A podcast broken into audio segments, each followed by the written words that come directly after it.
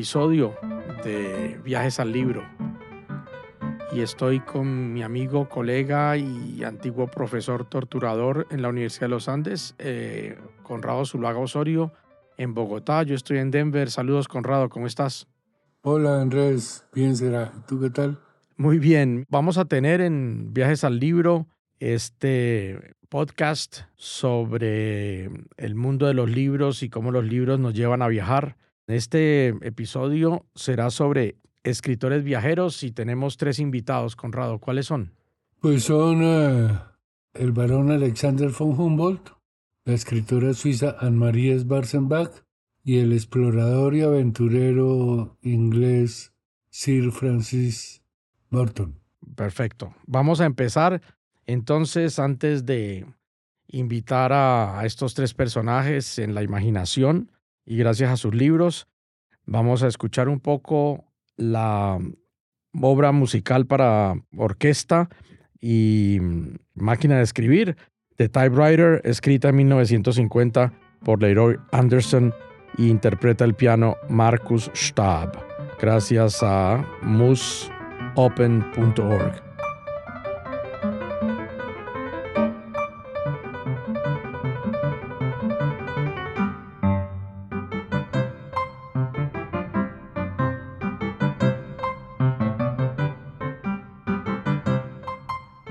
Bueno, Conrado, entramos a nuestro personaje.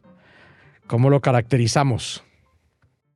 Como el hombre que no pertenece a ninguna nación y pertenece a todas, que es Humboldt. En eso se acerca muchísimo a, a Marguerite Yourcenar, nuestro personaje de, de un episodio anterior. Sí. Él nace, disculpa, sigue. No, sí, se parecen en ese sentido. Ambos, lograron una celebridad que sobrepasó las fronteras de su país y las fronteras de su idioma. Entonces, en ese sentido, pues hay una cierta similitud, claro está. Humboldt nace en lo que es el actual territorio del país Alemania. En ese momento se llamaba Prusia y él nace en 1769. Ajá. ¿Qué información tenemos sobre la familia de Humboldt? Bueno, era una familia pudiente, adinerada. Muy adinerada. Muy adinerada, tanto por el lado paterno como por el lado materno. Su padre fue toda la vida consultor y consejero de el rey, el rey de Prusia, ¿sí? cargo que heredó Alexander von Humboldt, digámoslo, heredó en el sentido más amplio de la palabra, pues Podían haber nombrado a otra persona, pero el rey quiso que él siguiera haciendo y lo siguió haciendo con lujo de detalles. Sí, al final de su vida, él ha gastado toda la fortuna de su padre y toda la fortuna heredada de su madre y tiene que convertirse, ahora ya utilizamos este término, burócrata, es un burócrata, es un consejero real, porque toda esta fortuna la gasta en estos viajes de los que vamos a hablar un poco hoy. Es un funcionario oficial. Es un funcionario oficial, gracias. Es más elegante que burócrata. Tiene una carga menos, menos molesta. Tiene una carga peyorativa el otro término. Vamos a escuchar como cortina musical de, esta, de este fragmento, de este primer fragmento sobre Alexander von Humboldt. Vamos a escuchar algunos segundos de una composición que lleva por nombre Begrüßung, es decir, saludo, o cantata Humboldt. Y esta, esta pieza musical eh, la, compone eh, Felix Mendelssohn, el compositor alemán. Y hay que decir que Felix Mendelssohn conoce a Humboldt y también conoce a Schiller y a Goethe en una tertulia. Y de allí se vuelven amigos y esta cortina musical que escuchamos, unos minutos de unos segundos de Humboldt Cantate, se la debemos también a musopen.org.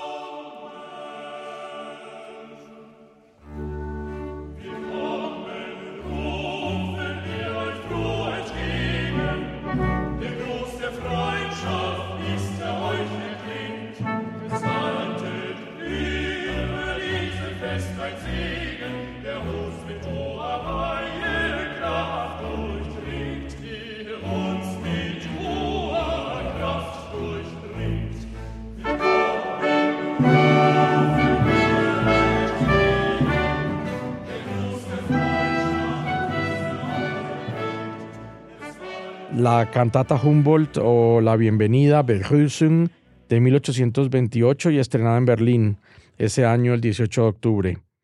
¿Cómo seguimos con esta vida de Humboldt y cómo nos van a ir llegando sus libros, Conrado? Pues el asunto es que Humboldt desde niño quiere, tiene una inclinación uh, brutal por la naturaleza, los animales, las plantas, el aspecto físico de la tierra. Él no quiere ser, ahí sí, un burócrata.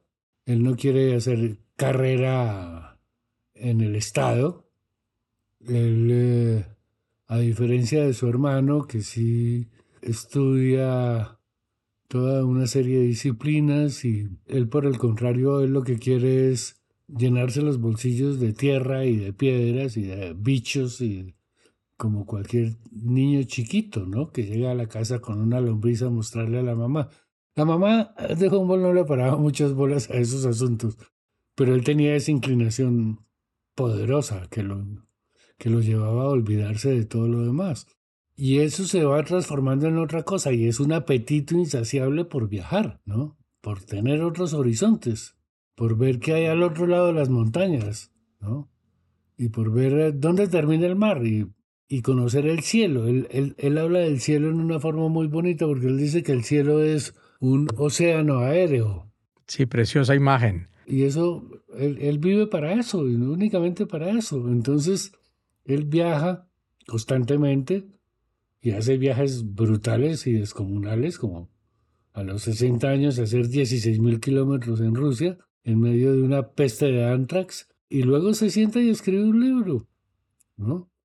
Escribe un libro no, no para darnos testimonio como un turista que, manda postales de Pisa, de la torre inclinada de Pisa o del Coliseo Romano. No, él escribe libros para mostrarnos la interconexión permanente que hay entre el hombre y la naturaleza. Y cómo somos parte es de una red, ¿no? Un poco como de Rerum Natura, el famoso libro que él, del año 50 antes de Cristo, ¿no? Hay es átomos, hay es partículas que se unen y se pegan y se separan y todo está tejido en una sola red.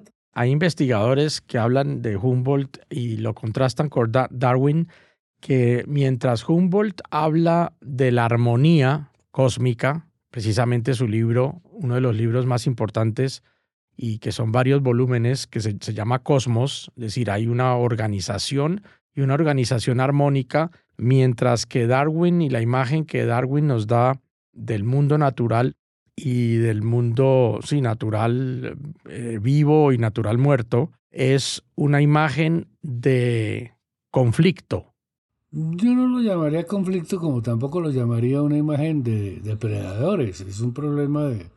Eso también lo vio Humboldt, pero para Humboldt era normal que hubiera una competencia por la supervivencia.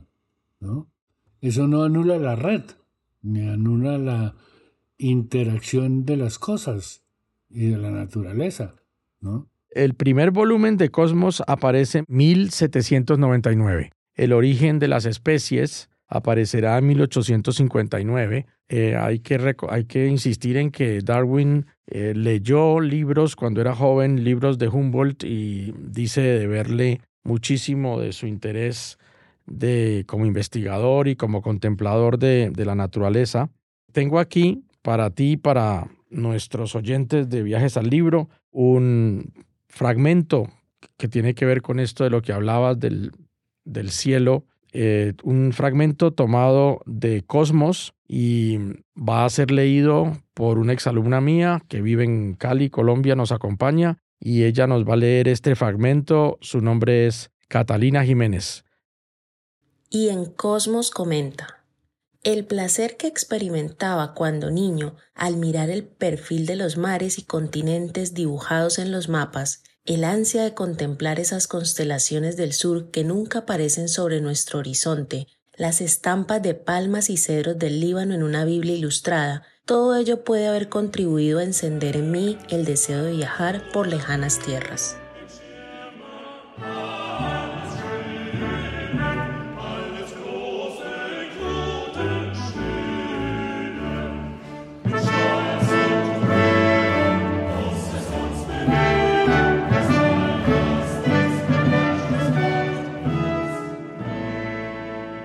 Conrado, el viaje de Humboldt que nos interesa más particularmente. Bueno, pues a nosotros como latinoamericanos el viaje que más nos interesa es el que realizó a las colonias españolas cuando tenía 30 años, ¿no? Él viaja entre 1799 y 1803. ¿Tres o cuatro? Cuatro. Cuatro. Cuatro por, por Venezuela, Colombia, Ecuador, Cuba, México y los Estados Unidos. Y Perú. ¿Sí está en Perú? Sí, sí está en Perú. Incluso hace unos comentarios bastante desobligantes de la aristocracia peruana. Bueno, eso, eh, la aristocracia peruana, sí, en Lima está. La aristocracia peruana se lo merece, ¿no? de la época, no sé ahora. De la, yo creo que incluso ahora, acuérdate del libro de Sebastián Salazar Bondi que se llama Lima la Horrible. Ah, no, no, no conozco ese libro. Bueno, y entonces él sale desde España en 1799. Lo que pasa es que no le permiten ir a Londres. Había que pedir permiso, no bastaba con tener un pasaporte en esa época. Era necesario tener una autorización. Bueno, finalmente no iba en plan de turismo, sino investigador y cosas de ese tipo. Entonces le niegan una serie de permisos y él va a España con el propósito de entrevistarse con el rey o con las autoridades españolas y pedir un permiso para pasar a América. Y el permiso se lo conceden. Él está como cuatro o seis meses en España. Le conceden el permiso y viaja de La Coruña a Canarias. Y de Canarias da el salto a, América y llega a las costas de Venezuela. Y entra por ahí al continente americano, ¿no? Y recorre ciertos sitios, recorre una parte del Orinoco. Él es uno yo no sé si es el primero, pero sí creo que debe ser de los primeros en que demostró que había un brazo que unía el Orinoco con el Amazonas. Sí, había una polémica con el Amazonas, sí. claro, claro, interior. Antes de la desembocadura. Llamemos un brazo interior. exacto. El, caria, el caciquiare es ese brazo interior. Eh, había una polémica sobre el tema. Eh, dos jesuitas, eh, además que se estimaban, hay que decirlo. Uno de ellos es el jesuita José de Gumilla. En su libro El Orinoco Ilustrado y Defendido, insiste en que no hay conexión entre estos dos grandes ríos, mientras que otro sacerdote español, el padre Manuel Román, insiste en 1644 que existía, que el caciquiare permitía esa conexión entre los dos grandes ríos, será entonces de Humboldt el éxito de justificar de nuevo las razones, la razón ya encontrada, la información ya encontrada, de hecho, entre la conexión de los ríos a través del, del caciquiare. Sí. ¿Y qué nos cuenta más Humboldt? Bueno, Humboldt es el primero en, decir que la actividad del hombre sobre la naturaleza está afectando a la naturaleza y estamos generando un cambio climático. Humboldt es el primero en decir que el cultivo excesivo de la tierra agota la tierra. Humboldt es el primero en determinar de una manera radical y definitiva los pisos térmicos. Esto que estás diciendo me hace pensar en en estos dibujos que nosotros hacíamos en el colegio de los pisos térmicos y las distintas, las diferencias de plantas, las diferencias de animales en cada piso térmico. Sí, pintábamos una mata de plátano abajo y después encima pintábamos un mango y luego pintábamos un frailejón y luego las nieves perpetuas. Sí. Hay, sí, hay investigadores que insisten, comparan este dibujo que él hace él había hecho antes otro, otro dibujo, eh, después eso pasó a ser un grabado a través de ya más eh, dibujantes más, más, más expertos. Él hace un dibujo del chimborazo con estos pisos térmicos y con un detallismo del nombre de las plantas de acuerdo con la actitud. Y los investigadores han contrastado esos nombres que Humboldt encontraba con las plantas que hay actualmente en el Chimborazo y cómo han desaparecido muchas y la razón sería el cambio climático. Sí, de acuerdo. Este testimonio de, Humboldt, eh, pues escrito, y, pero además gráfico, eh, muestra ese contraste entre, las dos, los dos momentos de la historia del planeta, muestra el daño que le estamos haciendo al planeta. En escasos 200 años. Ahora, yo, yo quiero dejar una cosa clara y es, Humboldt no descubre los pisos térmicos, los pisos térmicos existen en todo el planeta, ¿no? Lo que pasa es que Humboldt se da cuenta que esos pisos térmicos que hay en Alemania o que hay en los Alpes, eso se repica en, el resto del mundo.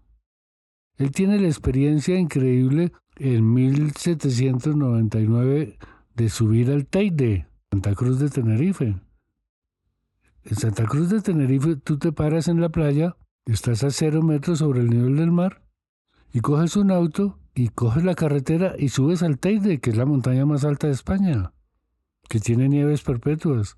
Bueno, hoy no tiene nieves perpetuas, hoy es mm, una montaña enorme que fue un volcán, pero ahí están todos los pisos térmicos en un, en un trayecto que dura dos horas o hora y media. Y, y luego llega América y, y, repica lo mismo. Entonces dice, pues es que esto es una ley, es, está en la estructura de la naturaleza, esto se repite en todo el planeta, ¿no? Él fue sensible y después vamos a ver si nos alcanza el tiempo para, para hacer algo, hacer algunas referencias sobre la, los comentarios y las reflexiones de Humboldt sobre la trata negrera y la esclavitud, pero él ya en sus escritos y sus reflexiones, viendo la situación de comunidades desaparecidas en el Orinoco, encontré un dato bastante particular.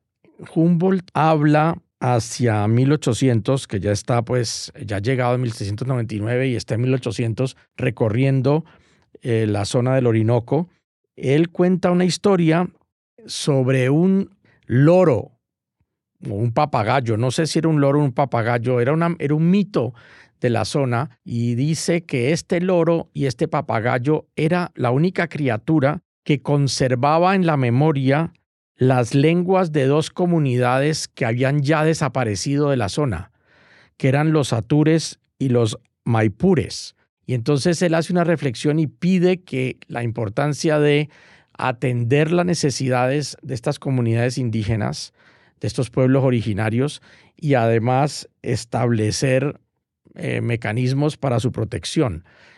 Esa, ese comentario sobre el papagayo o el loro me parece de una exquisitez literaria. Sí, pero volvemos a lo que hemos dicho desde el comienzo y que podemos repetir una y otra vez. A él le interesaba absolutamente todo el planeta y le interesaban todas las especies.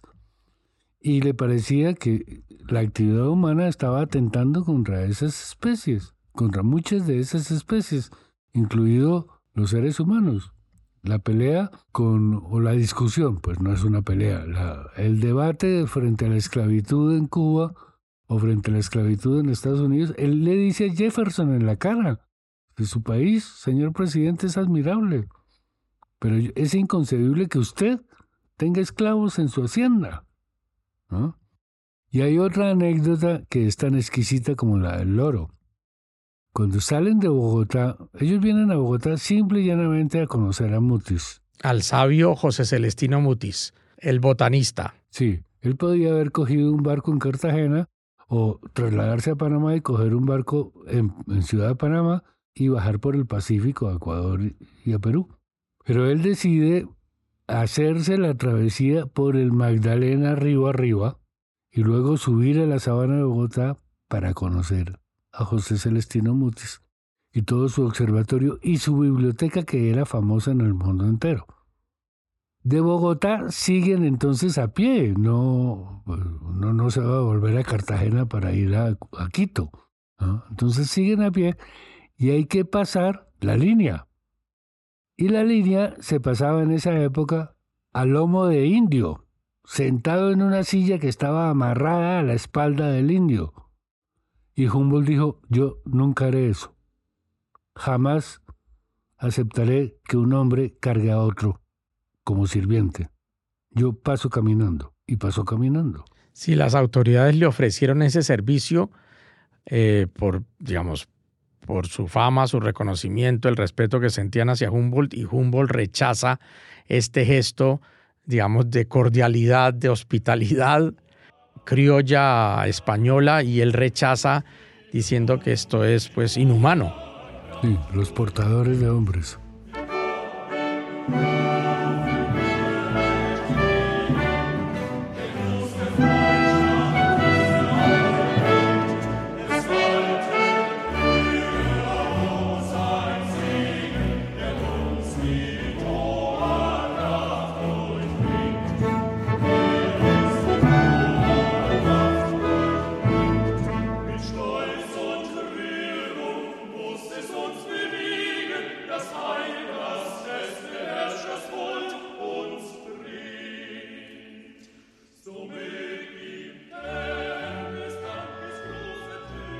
Conrado, creo que nuestro personaje fue tomándose el tiempo de todo nuestro programa.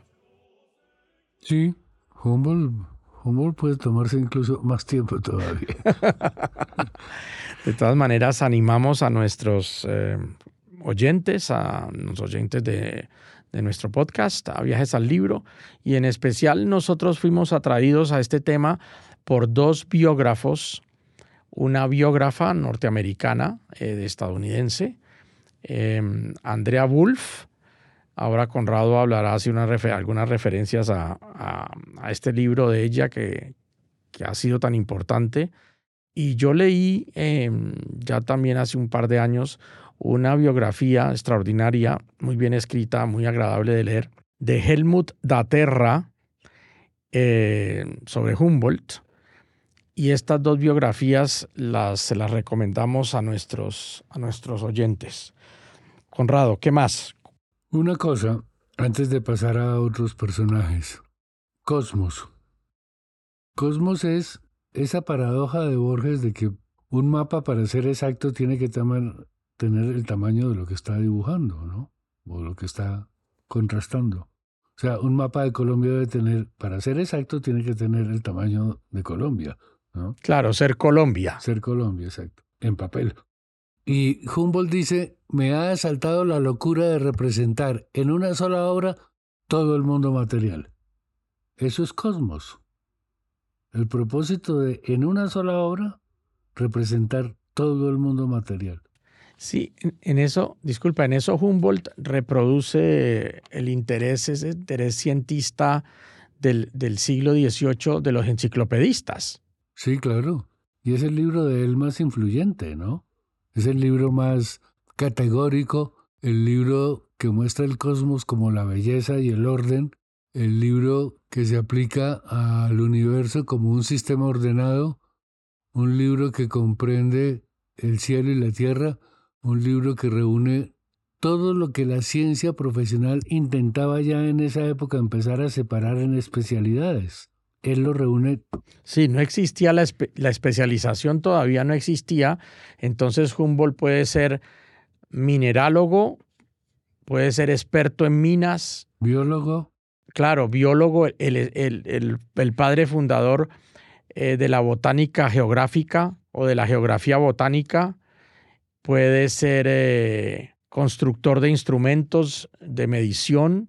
Puede ser eh, también una, una anticipación de, de, la oceanografía, De, digamos, de, de, oceanógrafo, y entonces era, yo pienso que es, que es un hombre que vivió muchas vidas. Sí, exacto. Vivió muchas vidas. Y hubo una crítica increíble al libro, a Cosmos. ¿Cuál fue? Que un libro en cinco volúmenes explicando toda la naturaleza en ninguna parte aparece la palabra Dios. Sí, a pesar de que él había sido, él había sido formado como, como luterano, digamos, como protestante. Sí, claro, sí. Sí, no, no, no recurrir, eh, además en las situaciones tan difíciles de vida que, que le, tocó, le tocó pasar en estas exploraciones, yo recuerdo, bueno, aunque Dios no sé si se interesaría por esta situación, que voy a narrar ahora, lo que cuenta Helmut Aterra en su biografía, y es que estaban en una zona de Venezuela plagada de mosquitos. Yo siempre le he tenido un particular pánico a los mosquitos, entonces siento, me siento en peligro con leyendo solo la anécdota. Eh, Humboldt y Aimé Bonpland, el botánico francés con el que viajaba, se dan cuenta o inventan mejor la única manera posible para sobrevivir, porque no podían ni siquiera dormir por el ataque despiadado de, de, de, estos, de estas criaturas, de estos insectos, y la única manera que encuentran para poder dormir un poco es enterrarse en la tierra, dejando unos pequeños como, tabi, como tubitos en la nariz y respirar por ahí, pero todo el cuerpo está sepultado para poder dormir. ¿Te parece eso una de las formas del infierno? Sí, pero yo te quiero, terminemos con una cosa, con un dato específico, concreto y, valiosísimo. Es que el primer volumen de Cosmos se publica en abril de 1845. En los dos primeros meses había vendido más de 20.000 ejemplares. En 1845, Andrés, ¿uno vender 20.000 ejemplares de un libro? No, es que no lo puedes hacer ahora, salvo si eres la autora de Harry Potter. Sí, más o menos, ¿eh? De acuerdo. O Corín Tellado para nuestro contexto hispánico. Sí, de acuerdo. Si es un éxito publicitario asombroso. Rotundo. Sí, totalmente asombroso. De acuerdo. Eh, dejamos entonces aquí y terminamos. Vamos a tenernos que despedir por hoy de nuestro. No vamos a poder seguir con otro eh, escritor explorador. Los dos personajes que teníamos en mente, pues eh, exigen más tiempo nos tenemos que despedir en este cuarto episodio que pensó ser simplemente un fragmento del cuarto episodio. Eh, dejamos aquí entonces y volveremos en nuestro próximo Viajes al Libro. Volveremos con Anne-Marie Schwarzenbach, escritora suiza y más que escritora. Veremos por qué es más que escritora, muchísimas cosas más. Y también hablaremos de Sir Francis Burton, el explorador, espía, políglota del Reino Unido. Y les agradecemos desde la Universidad de Colorado Denver y desde Bogotá, Colombia, por estar con nosotros. Eh, unas palabras de despedida antes de que escuchemos la, el mecanógrafo, Conrado. El lío con los escritores viajeros es que todos los escritores que viajan escriben. Entonces siempre vamos a tener una fila detrás de nosotros esperándonos para que hablemos de algunos de ellos.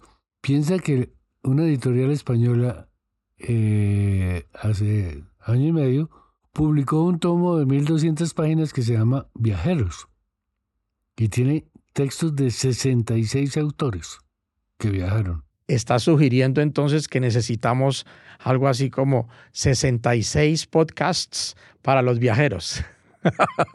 No, tampoco, tampoco, pero sí podríamos rescatar unos cuantos que, que no los hemos visto nunca como viajeros, los hemos visto, el mismo Humboldt. De Humboldt la mayoría de la gente piensa es en su obra científica, pero que fue un viajero. Sí, yo, yo hubiera pensado una de las, eh, yo, eh, para, para, es que incluso seguimos hablando y no podemos terminar este podcast y eso es muy, muy, muy atractivo.